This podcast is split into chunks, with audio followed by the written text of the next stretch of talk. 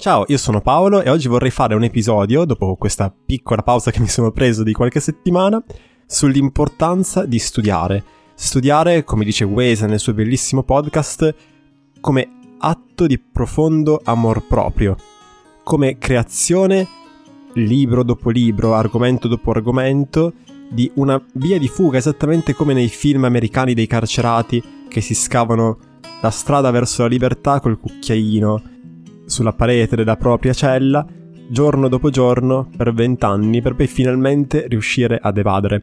Ho visto ieri di nuovo Le Ali della Libertà, bellissimo film che consiglio adesso più che in altri periodi e di cui probabilmente parlerò ancora nel podcast perché è ricco di spunti, e questa metafora mi pare assolutamente azzeccata.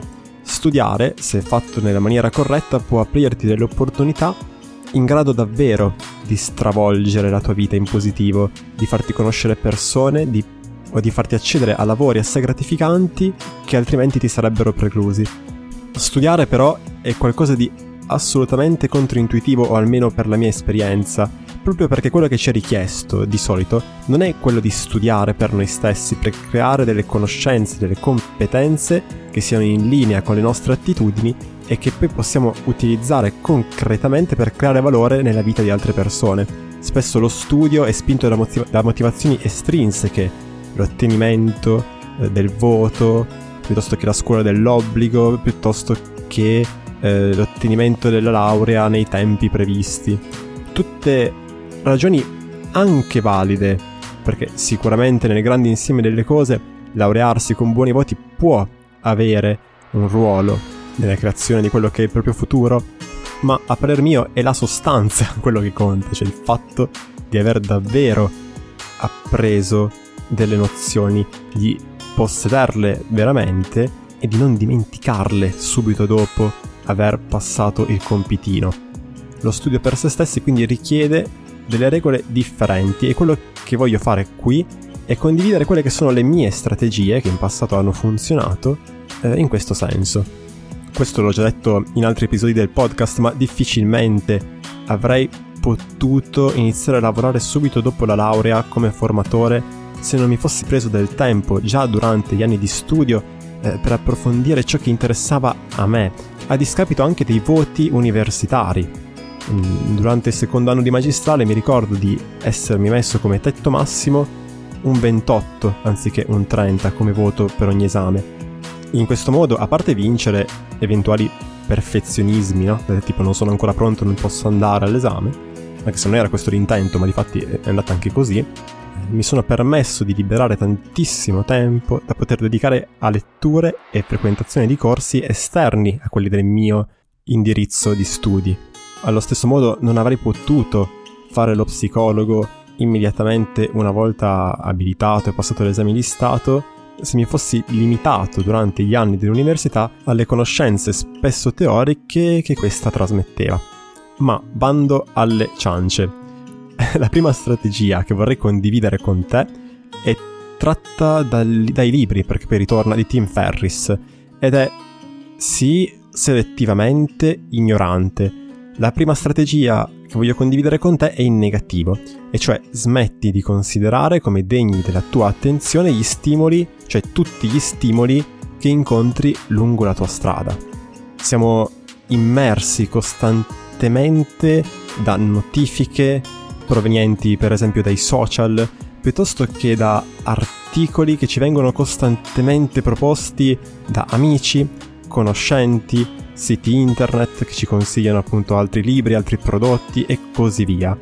E la sensazione che spesso si ha è quella di dover almeno dare un'occhiata a ciò che ci viene proposto, perché altrimenti è come se si fosse lasciati fuori da qualcosa di importantissimo, come se non si avessero gli strumenti per vivere nella nostra epoca. Ed è un po' quella sensazione di, come dire, tirare la leva della slot machine e sperare di vincere eh, il jackpot, ok? Ma non si tratta, a mio parere, solo di stimoli frivoli, dell'immagine condivisa da un amico piuttosto che dall'articolo divertente. Spesso ho la sensazione che ci venga richiesto, per essere cittadini del mondo nel duemilaventuno, di essere quantomeno interessati a tutta una serie di argomenti di base di cui a te potrebbe non fregare una mazza.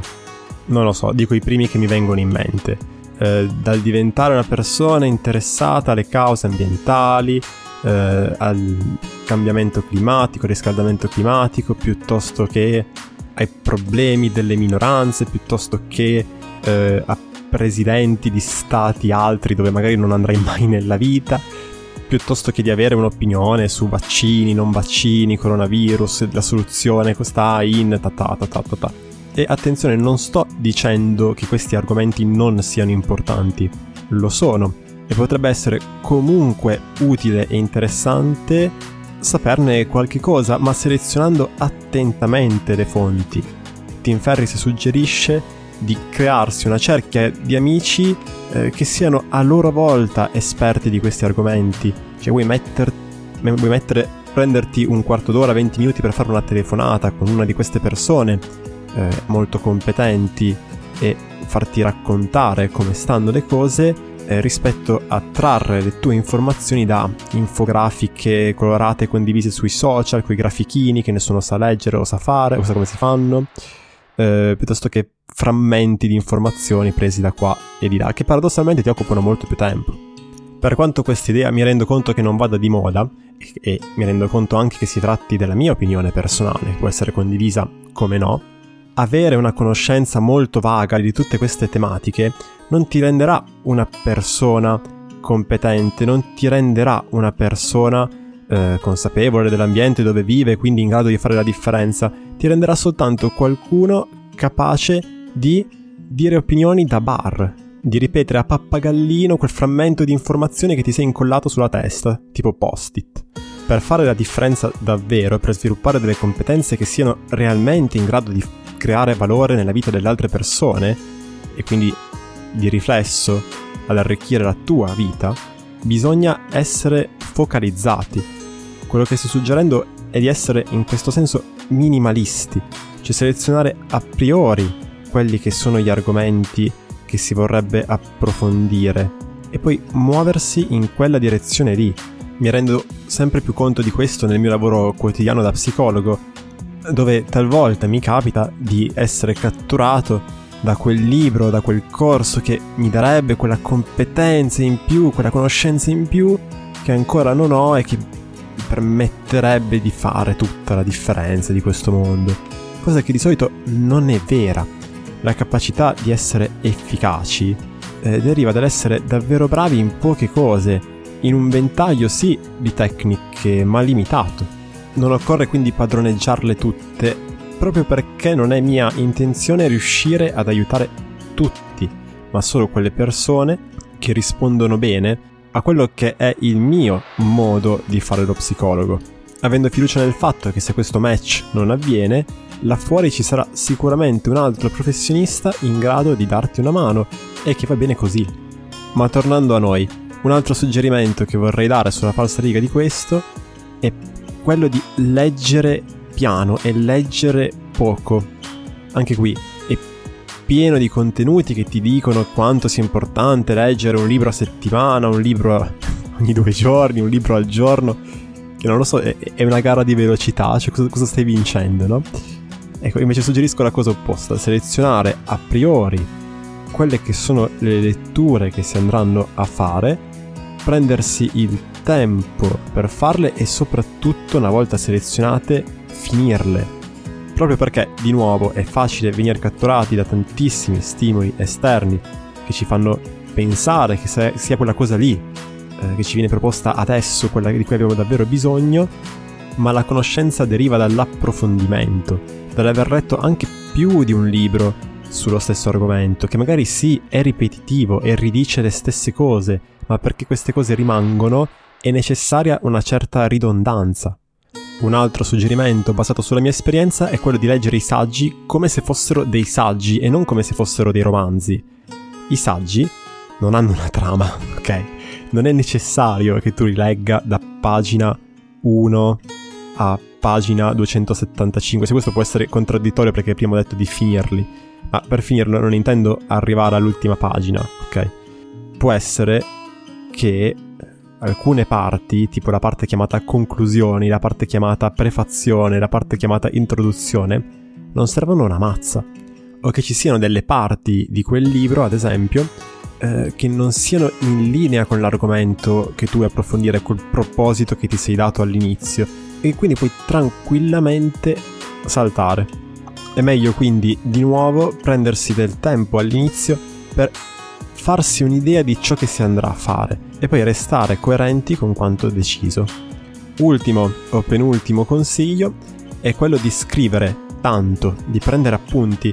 Eh, quando lo facciamo spinti dalla motivazione di nuovo di passare l'esame, eh, tendiamo a voler scrivere tutto quanto, proprio perché riteniamo che tutto quanto debba essere imparato, perché il professore potrebbe chiedercelo all'esame. Ecco, quando studi per te stesso la faccenda cambia. Gli appunti non vogliono più essere una riproposizione fedele, seppur in forma riassuntiva, di quanto letto o ascoltato. Gli appunti servono a te e devono quindi rappresentare quello che tu hai capito di quanto letto, quello che più ha colpito la tua attenzione. I collegamenti che sono venuti fuori sulla base della tua esperienza precedente, del tuo pensiero. Come si fa tutto questo? Chiudendo il libro alla fine del paragrafo o del capitolo, cioè quando l'argomento eh, trattato si sta esaurendo per poi aprirne uno nuovo, e senza riguardarlo scrivere tutto ciò che ti viene in mente, cioè sforzarti attivamente di richiamare alla memoria quello che hai appena letto, lasciando che si creino dei collegamenti e scrivendoli, in modo poi da averceli anche in futuro. Questo ultimo suggerimento, per quanto possa apparire particolarmente oneroso, è forse quello che ho trovato più utile di tutti, sia nel breve periodo perché mi ha permesso di far mie le conoscenze appena lette e di inserirle in quello che è il quadro più grande di quanto appreso in precedenza, e sia nel lungo periodo perché ho notato che in questa maniera le cose mi rimanevano di più ed era più facile andarle a riprendere nel caso ne avessi avuto bisogno, proprio perché non era più necessario rileggersi il libro da capo, cosa che spesso non è possibile. Mi capita a volte di leggere dei libri divulgativi ehm, di crescita personale, di psicologia, perché contengono magari delle strategie utili, e questi sono molte volte inutilmente prolissi e ricchi di esempi ed aneddoti di cui non me ne faccio nulla, e quindi il tempo risparmiato è tantissimo. Ultimissimo suggerimento, questo per davvero, è circondati di persone che fanno lo stesso. Creati un gruppo di amici con cui regolarmente condividete le idee che avete appreso. In questo modo non solo le conversazioni diventano molto più interessanti, una cosa sopravvalutata è la lamentela, ma di questo magari parlerò in un altro episodio del podcast, di come la domanda come stai sia una pessima domanda.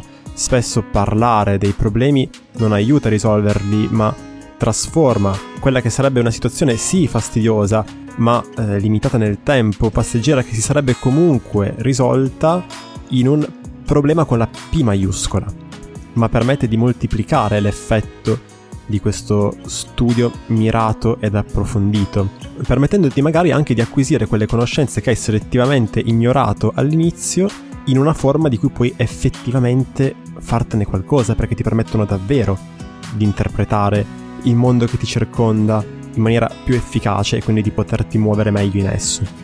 Bene ragazzi, questo era l'episodio di oggi, spero che vi sia piaciuto, nel caso potete farmelo sapere con un messaggio, con un'email, scrivendomi su Instagram, trovate tutti i contatti in descrizione al podcast. La descrizione del podcast, per chi non lo sa, su Spotify è cliccando i tre puntini in alto a destra, poi andando su vai ad episodio. Se non l'hai già fatto, clicca su segui, in modo da rimanere sempre aggiornato sugli ultimi episodi che escono. Il modo migliore che hai per contribuire al mio lavoro, all'esistenza di questo podcast, è quello di far sapere che esiste, mandandolo ai tuoi amici, condividendolo nelle storie di Instagram, ascoltandolo in compagnia di chi ti pare. Per saperne di più sulla mia attività da psicologo ti invito a visitare paolo perz punto it. Noi ci risentiamo al prossimo episodio e ti auguro un buon proseguimento. Ciao!